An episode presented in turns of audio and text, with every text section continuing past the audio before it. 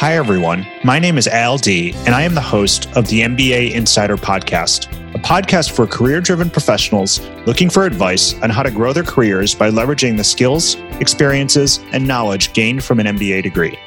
In each episode, I'll give you a look into the business school experience, along with practical tips, career advice, and real-life stories to help you grow your career.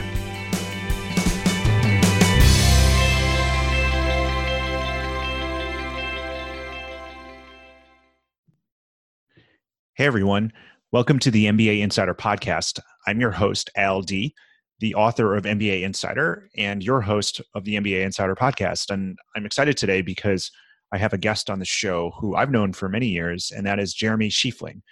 Jeremy is a MBA graduate from the University of Michigan's Ross MBA program and is one of the foremost experts I know out there in terms of how to use LinkedIn to find a job or an internship, particularly for MBA students, but also for anyone who's looking for a job or an internship that's out there.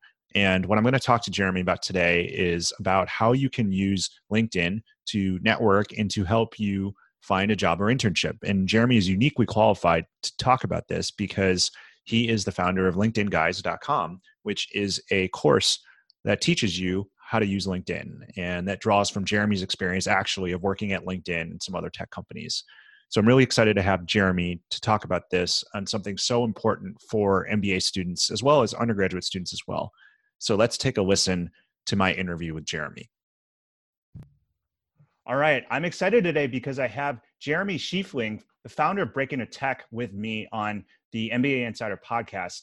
Jeremy is someone who I've known for a few years, and I've always really appreciated the insights and as well as the thought leadership he brings to the game of networking, as well as just his insights on tech careers. So Jeremy, thank you so much for joining me on the podcast. It's great to chat with you again, and it's great to have you here. And I'm excited to kind of drill into some of your knowledge and insights. But I guess before I pick your brain, as they say, icebreaker question, what was your first job when you were growing up? Yeah, well, first of all, thank you so much for having me here, Al. I love the new book that you've written. I love all the advice you've been sharing with students for years, and just feel like super honored to have a chance to share my expertise with your audience. That being said, my first job was actually that classic job of being a newspaper carrier. So when I was 10 years old, I threw on my my saddle and I went off to work just like Warren Buffett did back in the day. Didn't quite work out the same way it did for Warren. Didn't make it to billionaire status, but it was a great first job. Well, number one, you didn't turn out too shabby. And number two, there's still time. So never say never. But tell me a little bit more about yourself. Give me a quick background. After you were 10 years old and after the paper route, like tell me a little bit more about yourself. Yeah, so I have kind of an interesting career in the sense that probably like many people, I've done a lot of different things. So I actually began my career as a kindergarten teacher in Bed-Stuy, Brooklyn. Had a chance to work for a number of great education nonprofits like Teach for America. And then ultimately decided, hey, I want to see how the other side of the city works, the Madison Avenue side or the Wall Street side. So I went to business school, and I had a chance through that opportunity to work for Apple and LinkedIn. And working for these big tech companies, I learned not just that the tech sector was more open to anyone based on different backgrounds than I'd ever expected before, but also using tools like LinkedIn, anyone could really break into almost any opportunity out there. And so that's what I really focused my career on in the last 5 or 10 years, is how do I serve as many people as possible to access the opportunities that get them excited, no matter where they are, no matter how hard they are to break into.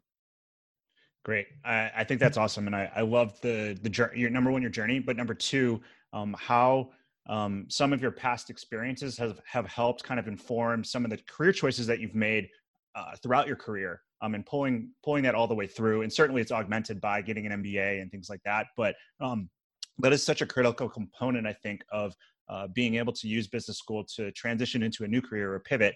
And I love that was something that has been a part of your own career. So thinking back, you mentioned you started your career as a teacher, and I would love to know, so prior to attending business school, what kind of exposure did you kind of have with networking? And the reason why I asked the question is because when you talk, with Breaking Into Tech and a lot of the things that you do and what you teach, a core of being able to find some of these opportunities is being able to kind of build those relationships with people. And I'm just curious, was this something you've always kind of known how to do, and it just business school gave you the chance to kind of do it? Or did you have to learn this, maybe the hard way? Yeah, definitely not. So not only was I a kindergarten teacher, but I'm also a big introvert. And so the idea of networking, just the word networking, always felt like a dirty word to me, the kind of thing that I'd want to avoid at all costs. Yeah. And so I always had this sort of vision in my mind of networking as a bunch of guys with slick back hair, handing out business cards over beers. And I was just not a part of that scene. I didn't belong there. But what I've realized since then, having worked at LinkedIn, having seen people get jobs through networking that's not sketchy, but that's actually win-win, is understanding that the world is based on social relationships.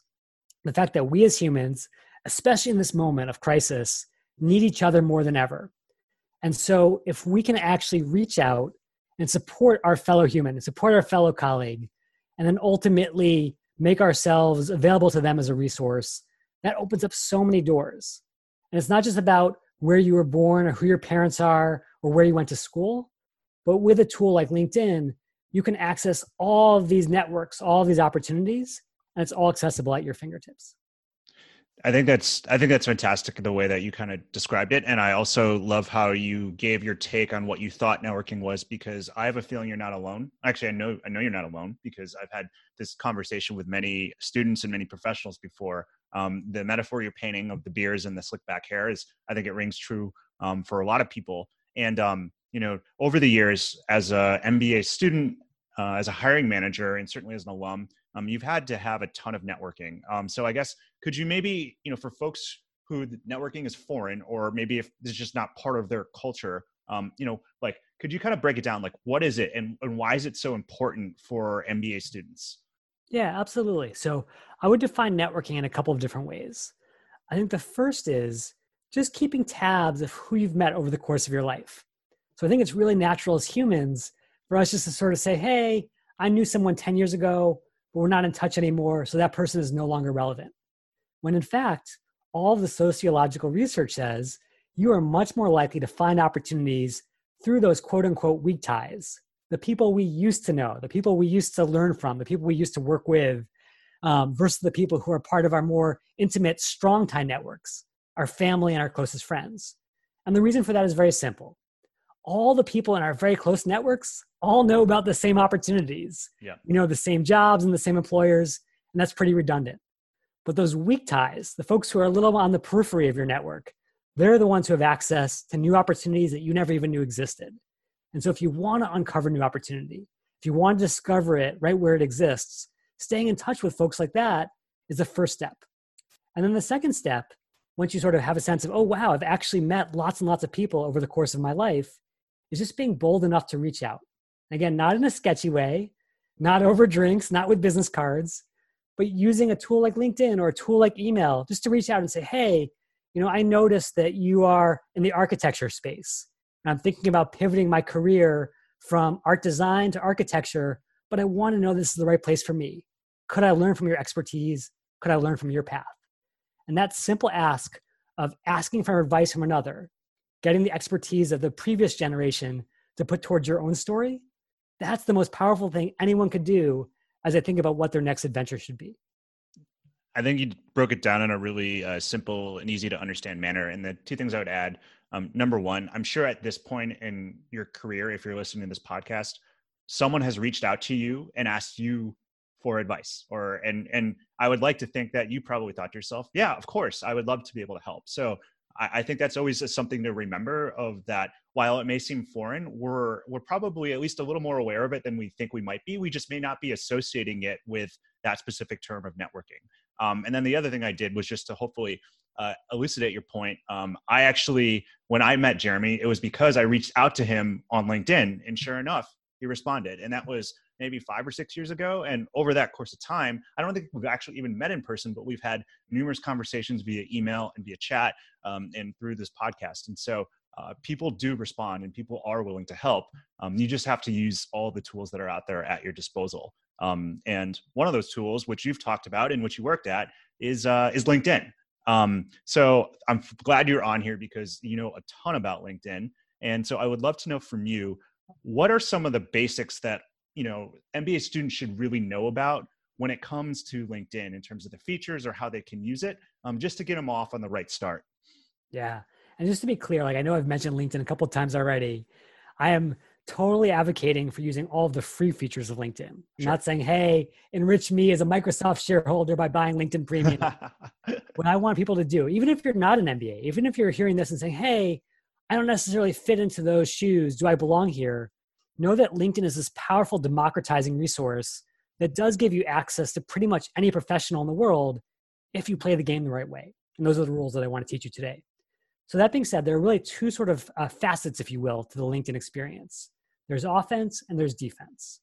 And when I say defense, what I'm talking about is sort of how do you build a profile that is passively attracting recruiters and other professionals who you want to find you. So for example, let's say you're an MBA who's about to start school and you really want to transition from management consulting into product management. Very clear, a very sort of common path. Well, your profile today may talk about your management consulting experience. And that's great if you want to get a job at McKinsey or BCG. But if you want to make the switch, you've got to make sure that your profile shines a signal focused on product management to future PM recruiters, hiring managers, and members of that industry. And so by having a really strong profile that's very clear about your intentions, and as Wayne Gretzky said, is showing where you're skating to, not where the puck has just been, you can make sure that these recruiters find you and they sort of seek you out for opportunities. So that's the defense side.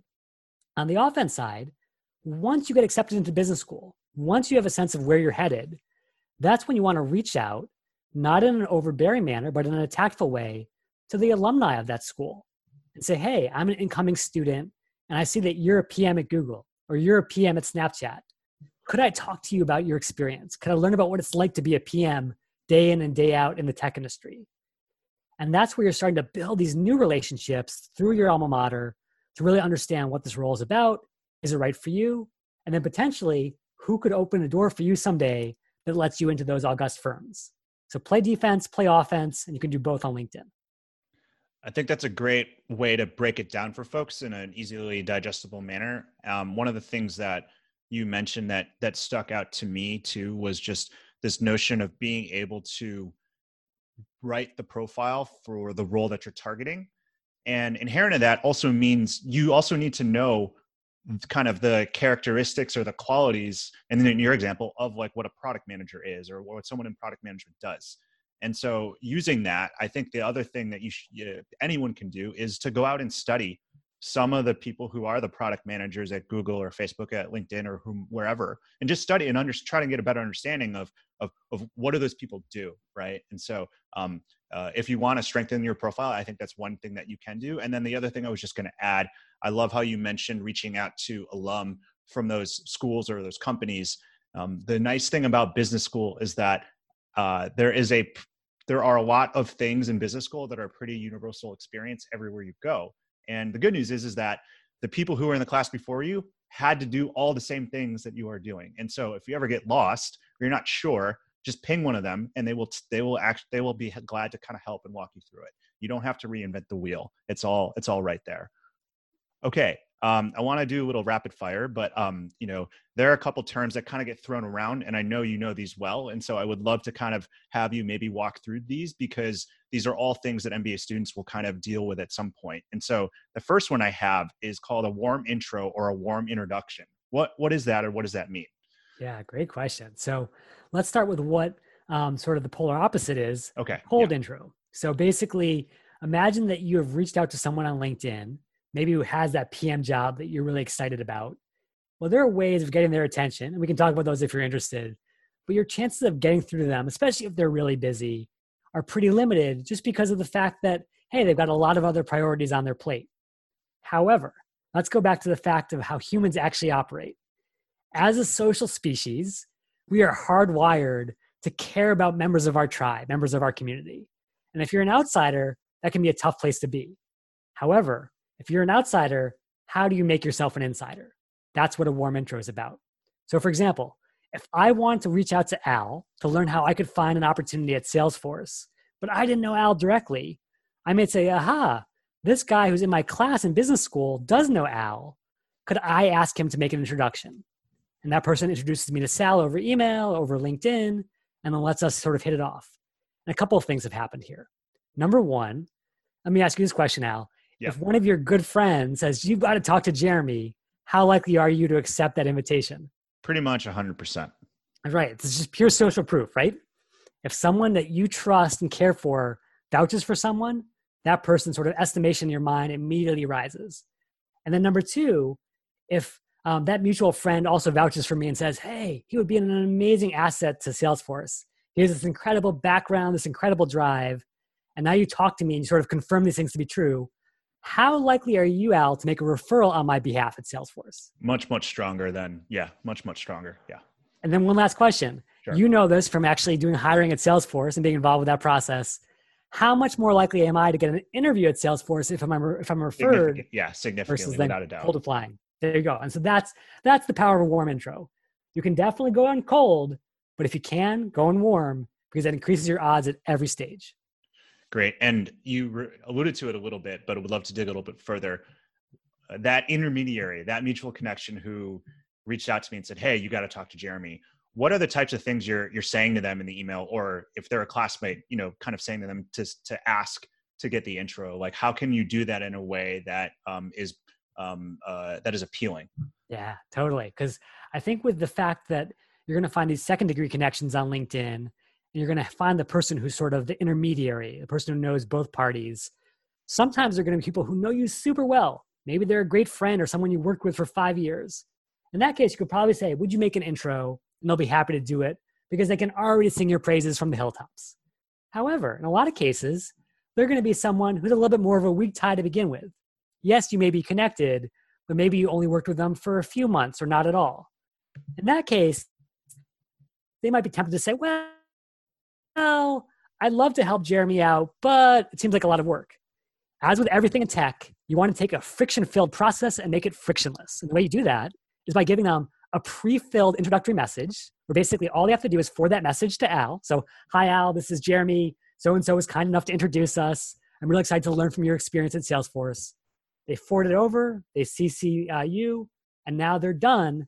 And they can feel really good about the nice sort of charitable act they did without spending more than a minute on it. That's a way of making it easier and increasing your odds.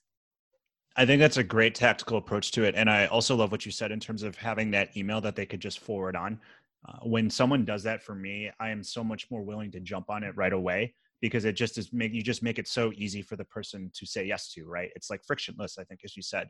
So I am personally a big fan of that. And whenever I do get one of those, if it's easy for me to do, I will just do it right away because it just is, it's easy. It's easy to kind of process and do in real time. Okay. Every now and then there's that person that you want to reach out to, but there's no intermediary. And so you got to go in cold.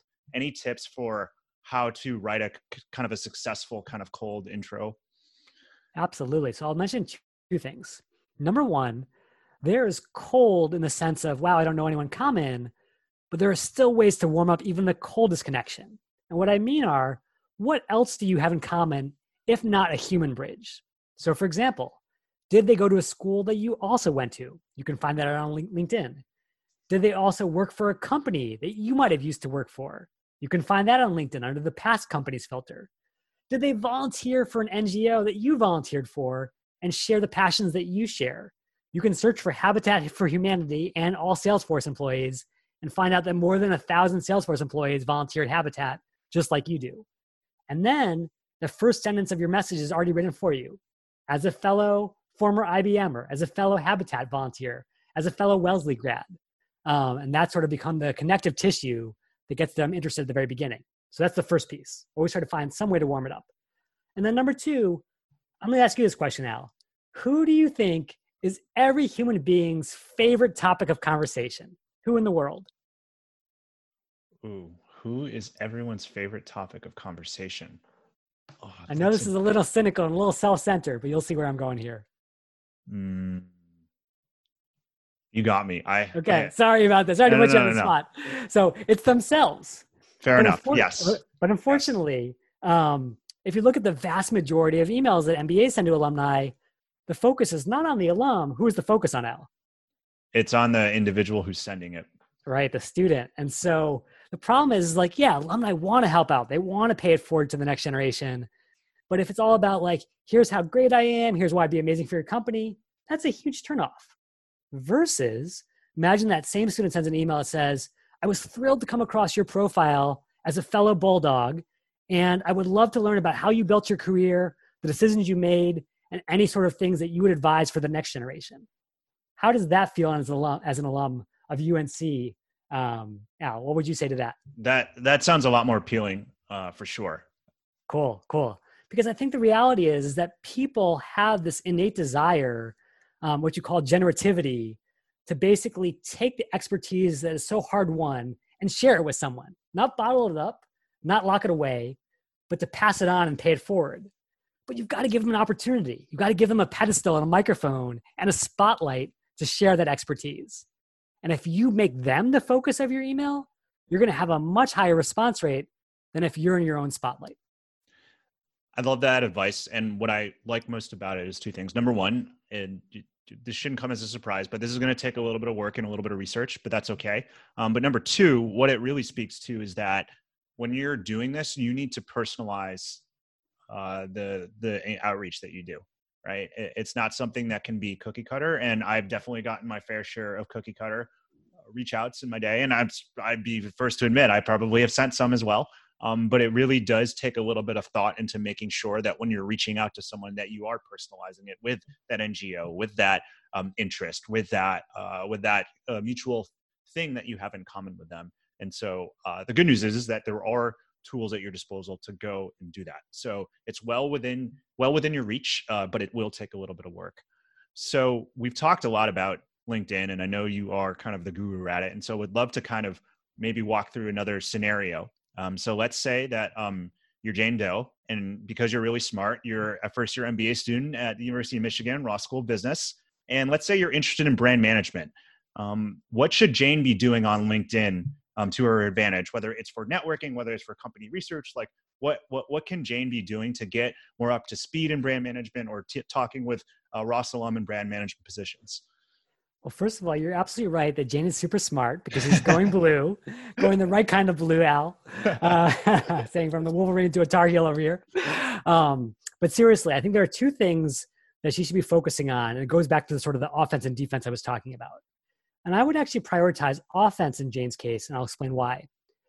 If Jane is like a classic MBA, myself included, Jane is going to fall prey to FOMO the minute she steps onto campus, which is the consulting club or the brand marketing club or the CPG club is going to say, hey, this is the sexiest job. You've got to go for it. She's going to be like, you know what? I'm just going to follow the crowd. And the problem with that is I've seen a stat, and you've probably seen something similar, Al, that like MBAs, like 50% have changed jobs after the first year of graduation, which is kind of ridiculous if you think about it, because the whole point of business school is to get you on a better footing in your career, a place where you can double down and grow, not just flip from thing to thing. And what that tells me is too many MBAs, and again, myself included here, basically follow the herd, do what their friends are all excited about, and then decide it's not right for them after having made a really expensive decision in the other direction.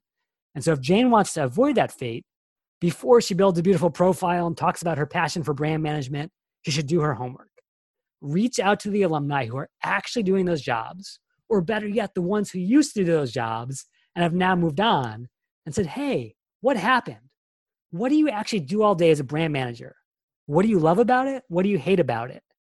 And as she lets all that information waft over her, she's thinking internally, what would it feel like to be doing this job right now? Would I hop out of bed every morning at 6 a.m. because I'm so excited to do all this? Or would it drive me crazy? Would it be my kryptonite? And if she can figure that out now, she's just saved herself probably $200,000 and years of her life going in the absolute wrong direction. Because she can now pivot to clean tech or Bitcoin or iBanking or whatever it is a better path for her by actually learning what those paths are really like, not just going with FOMO. So that's the first thing. And then and only then, after she's done that offense, done that homework, figured out the right path for her, then she goes back to the defensive side and builds out a perfect profile that shines a beautiful bright bat signal out to the world of recruiters that says, if you are looking for the next rising star brand manager, I'm your gal. And she can do that by having brand management in her headline, which is the single most important part of the entire profile as far as the algorithm is concerned, because it's least likely to be gamed, as well as all the most important keywords in her summary, which is the second most important section. And that way, when recruiters do a search for brand manager, getting an MBA, graduating in 2021, guess what? Jane's at the top of the list versus all the other ones who just say MBA grad 2021 with no clear focus, no clear passion.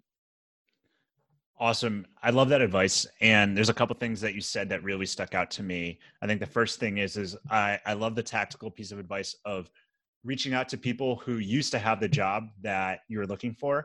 I can tell you as a former management consultant, whenever someone reaches out to me to ask about consulting, I say, absolutely, I will tell you everything that you want to know about it. Because, you know, a lot of times, like, it's great to talk to someone who has both the perspective of being in the trenches as well as being removed and can kind of give you the give and take of both sides of it. So I love that practical piece of advice like there. And then I think the other thing I was going to say is that totally agree with you about the idea of FOMO and sometimes following the herd, as I like to say.